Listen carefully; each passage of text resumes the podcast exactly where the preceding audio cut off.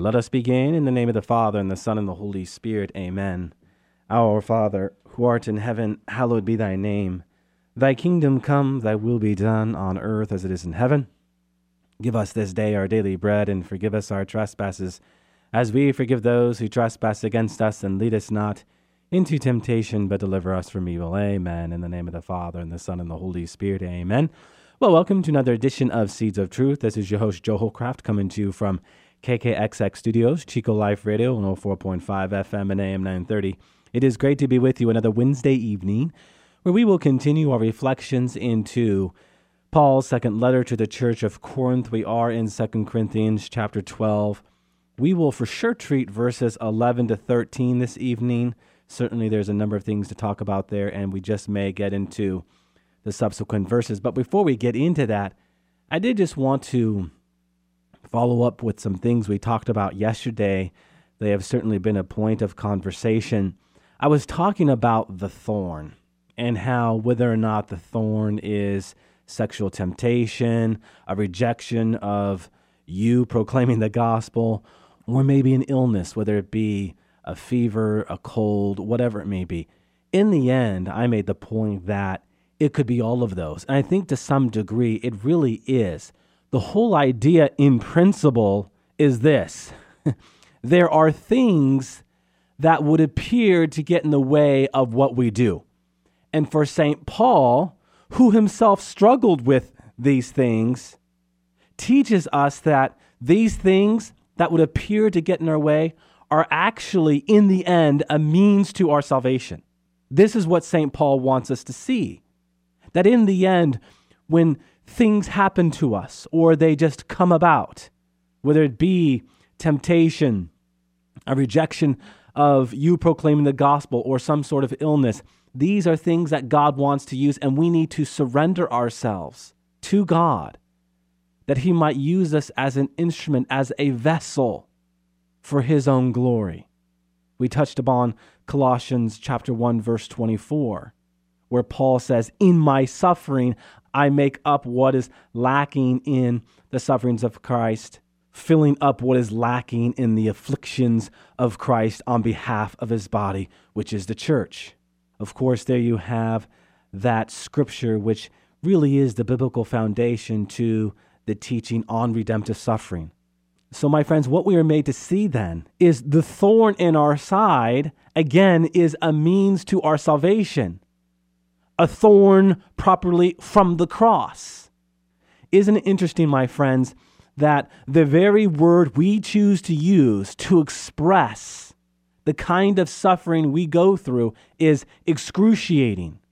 It's interesting because the word excruciating literally translates in the Latin from the cross or out from the cross. So if we are experiencing a thorn in our side, let us come to understand that this is a thorn that comes from the cross, okay? And we are to understand this thorn as a means to our salvation, whether it is something that we brought upon ourselves or something that we are being afflicted by, not by our doing. We are to accept what comes our way and to embrace it. And at best, at best, all I can encourage you to do is to entrust yourself to the master teacher. There is something that is so unique about all of our suffering, and that is it's our suffering, right? Whatever our suffering might be, whatever kind of thorn you might have encountered, in the end, you are experiencing it. And as much as we want people to have sympathy for us, and hopefully we do, that's called compassion, right? It can be only understood in the light of sacred scripture and in the light of a very real personal relationship with Jesus Christ, where you find yourself asking Jesus, Lord, help me understand this. You have promised me that I can endure anything in you. Help me endure this. Help this thorn glorify you. Allow this thorn to become a prayer, an offering to you.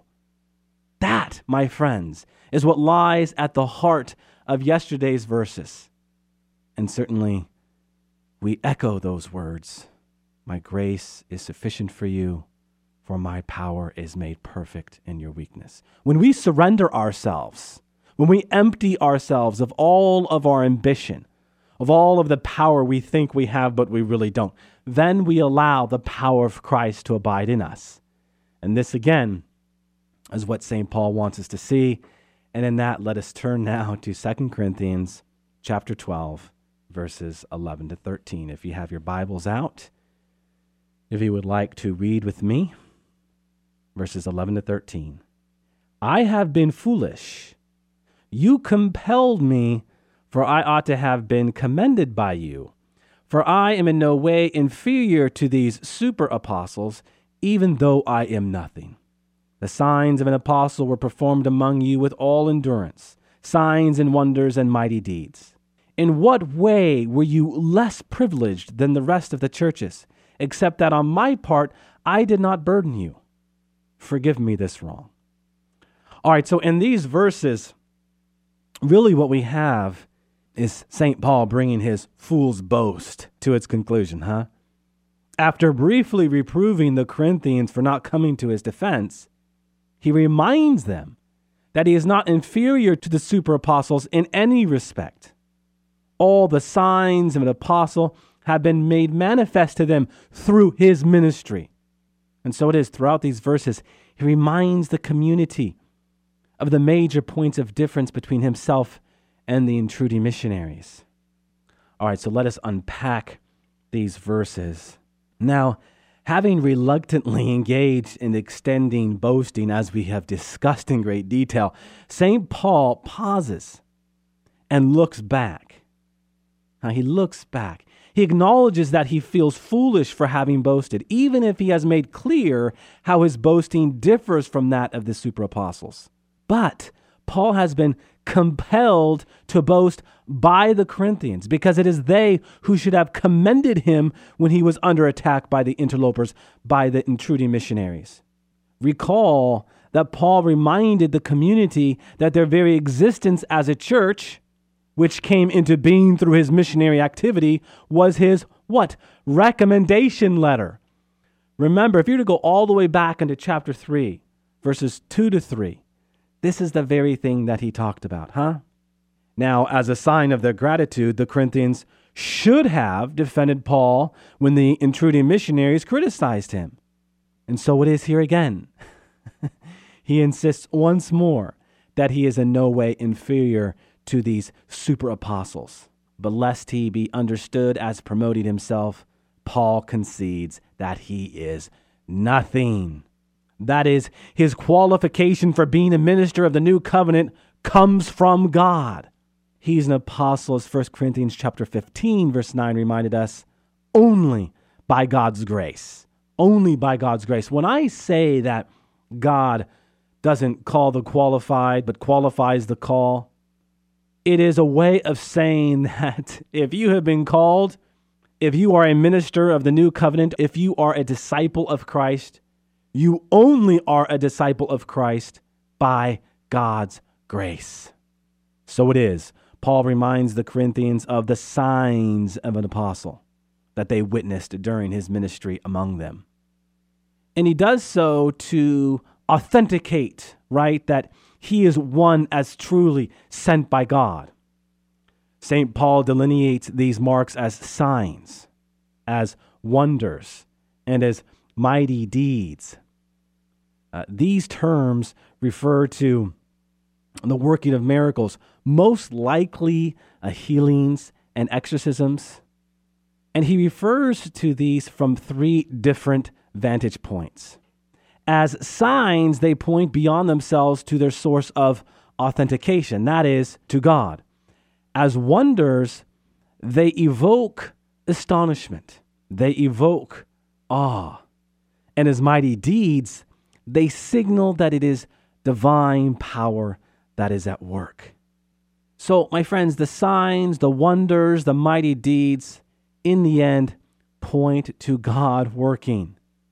These are miracles that accompany God's proclamation and helped him start these churches. Now, it's interesting. While he is normally reticent about such powerful works, Acts of the Apostles certainly recounts numerous miracles worked through his hands. So it is evident that his apostolic labors were regularly attended by miracle working powers. And even though Paul reminds the Corinthians of the miracles they witnessed in his ministry, he makes clear and he, he desires to do this on more than one occasion that it is ultimately God who works such wonders. That once again, God is the protagonist. We cooperate in His grace, we are under His submission. We listen. What did we talk about yesterday? We listen under Him, right? Obedience, obadire, to listen, or in the Greek, to listen under. We are a pupil. We are a student of the, of the master teacher, right? He is the protagonist. And once we allow God to work in us and through us, He will do great things. All right. Continuing to reflect with these verses, he employs here again the divine passive were performed to once again indicate that God is the doer. Elsewhere, St. Paul makes the point explicit. If you were to go to Romans chapter 15, verses 18 to 19. What do we read? I will not dare to speak of anything except what Christ has accomplished through me to lead the Gentiles to obedience by word and deed, by the power of signs and wonders, by the power of the what? Holy Spirit. So, whereas the super apostles glory in such mighty deeds, St. Paul directs the glory and credit to the one to whom they belong God. God. When someone affirms you, my friends, of something that you have done, be sure to give credit where credit is due. Of course, in this case, God. Remember that our great deeds and our works is what St. Thomas Aquinas would call God simply crowning his own works. Amen to that. Before listing signs and wonders and mighty deeds, notice that St. Paul identifies another authenticating mark of an apostle that he has ministered to the community with all endurance. With all endurance. Recall that he set endurance at the head of his hardship list back in chapter 6, verses 4 to 10 a list enumerating his credentials as a minister of reconciliation in the new covenant. Paul thereby suggests, my friends, that while God does in fact work healings and exorcisms through him, God does so in the context of Paul's walking in the way of our Lord's suffering and self giving love. Here again, St. Paul implicitly contrasts himself with the super apostles he wants the Christians in Corinth to come to understand what a real apostle is all about. So in verse 13 here, he concludes by reiterating one more point of contrast as he challenges the Corinthians to take stock of his ministry to them by asking them in what way they were less privileged than the rest of the churches. He wants them to realize they have not been deprived of anything essential deprived of anything through his pastoral care for them. Paul has held nothing back in his ministry, right? The only sense in which he has deprived them is that he has refused to burden them. This is what he says in verse 13, and certainly a reference to his declining to take remuneration from the community, as we talked about in chapter 11, verse 9. We have seen that St. Paul steadfastly refuses to do so because he is committed to preaching the gospel gratis, to preaching the gospel in thanksgiving.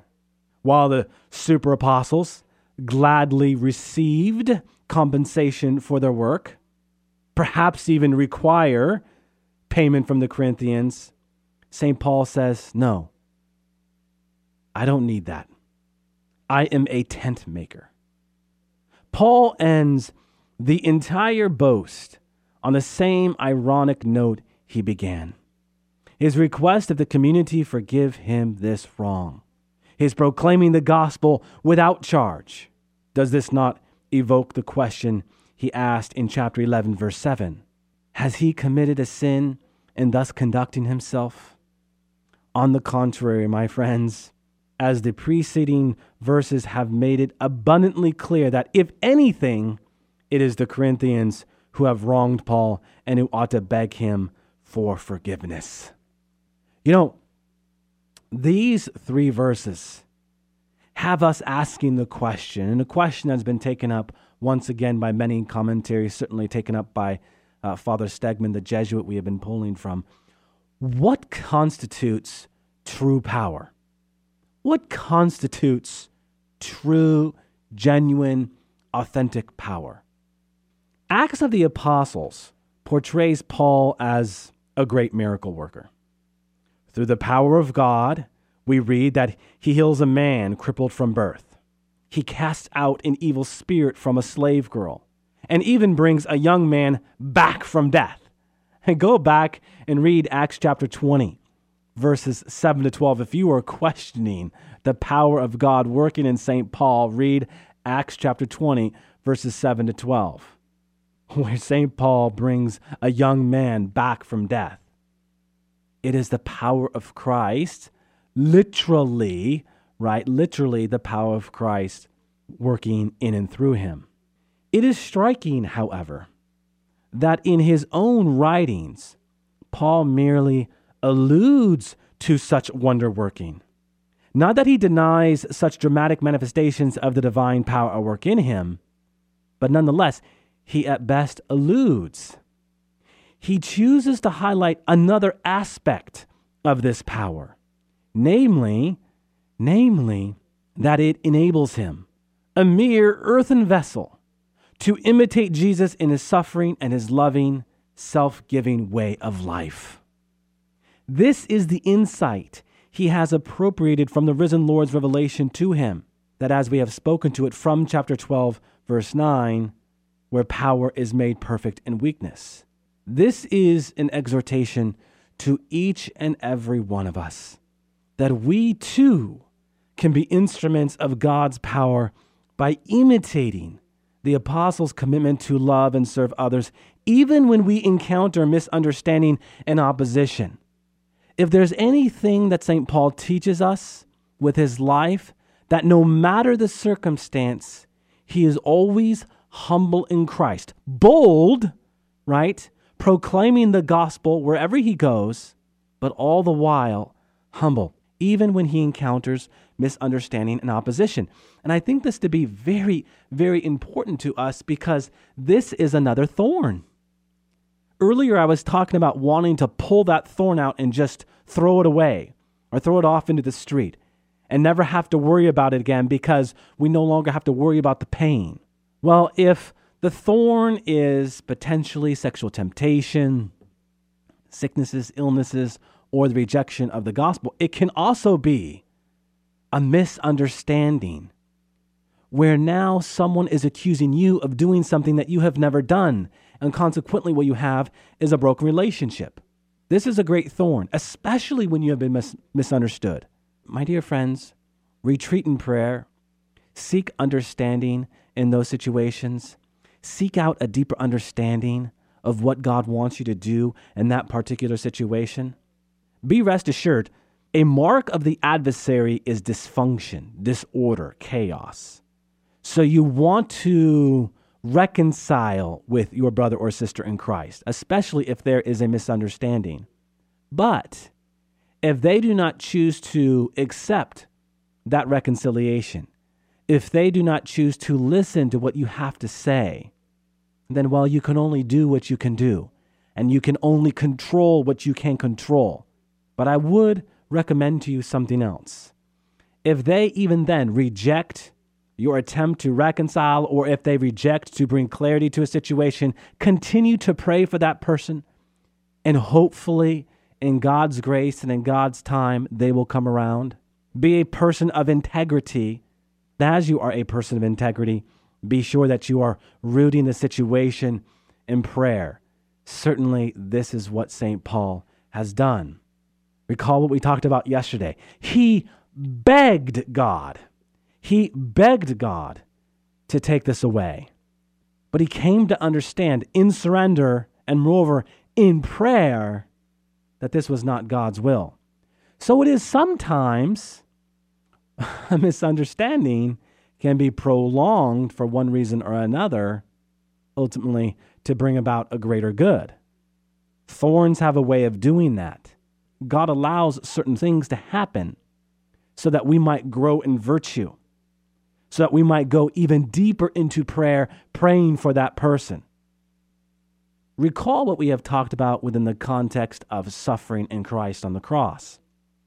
One of the great sufferings, alongside, of course, his incredible physical suffering, is that the very person that he came to save was the very person that was accusing him, rejecting him. Have you been there? The very person that you have gone out of your way to help, the very person that you have made sacrifices for to help, is now the one blaming you for all of their wrongdoing. Has that ever happened to you?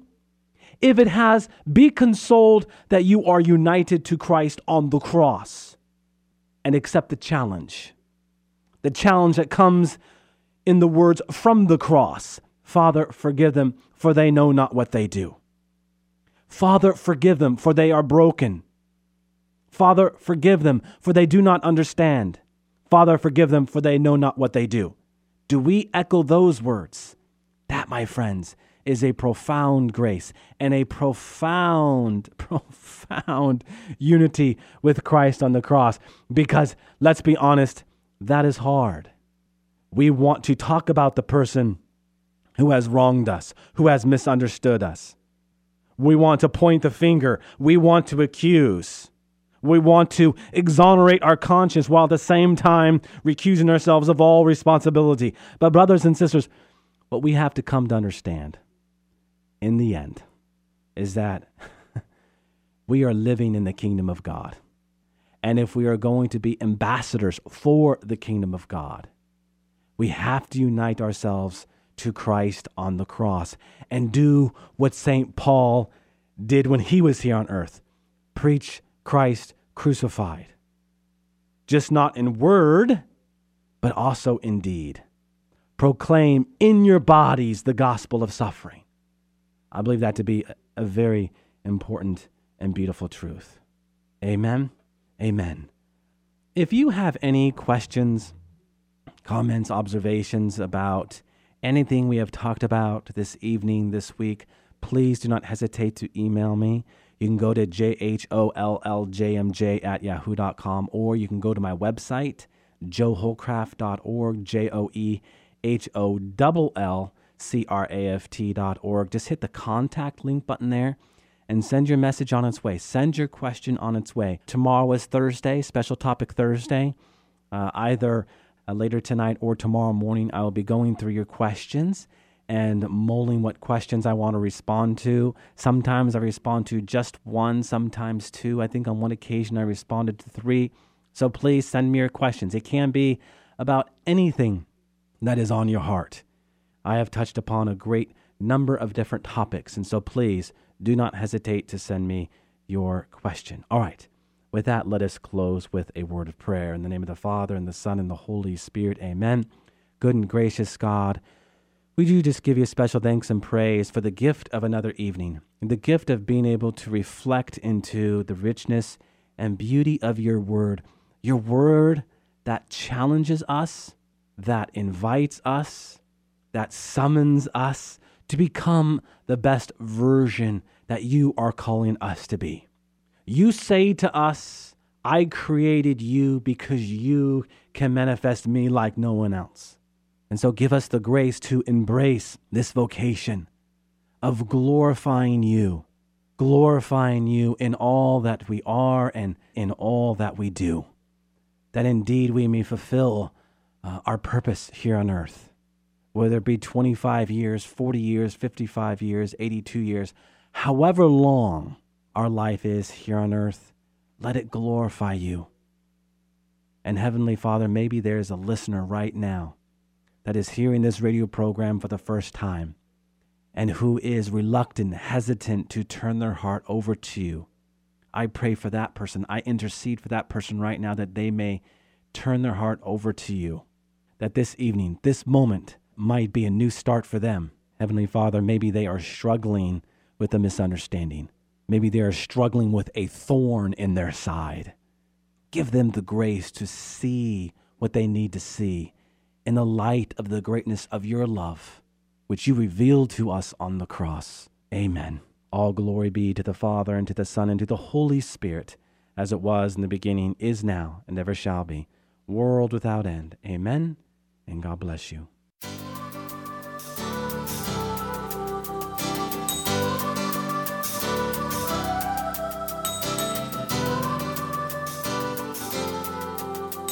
Thanks for listening to Seeds of Truth, heard every evening Monday through Friday at 5:30 here on KKXX. If you'd like to hear this program or find out how you can help support Seeds of Truth, the website is joehollcraft.org.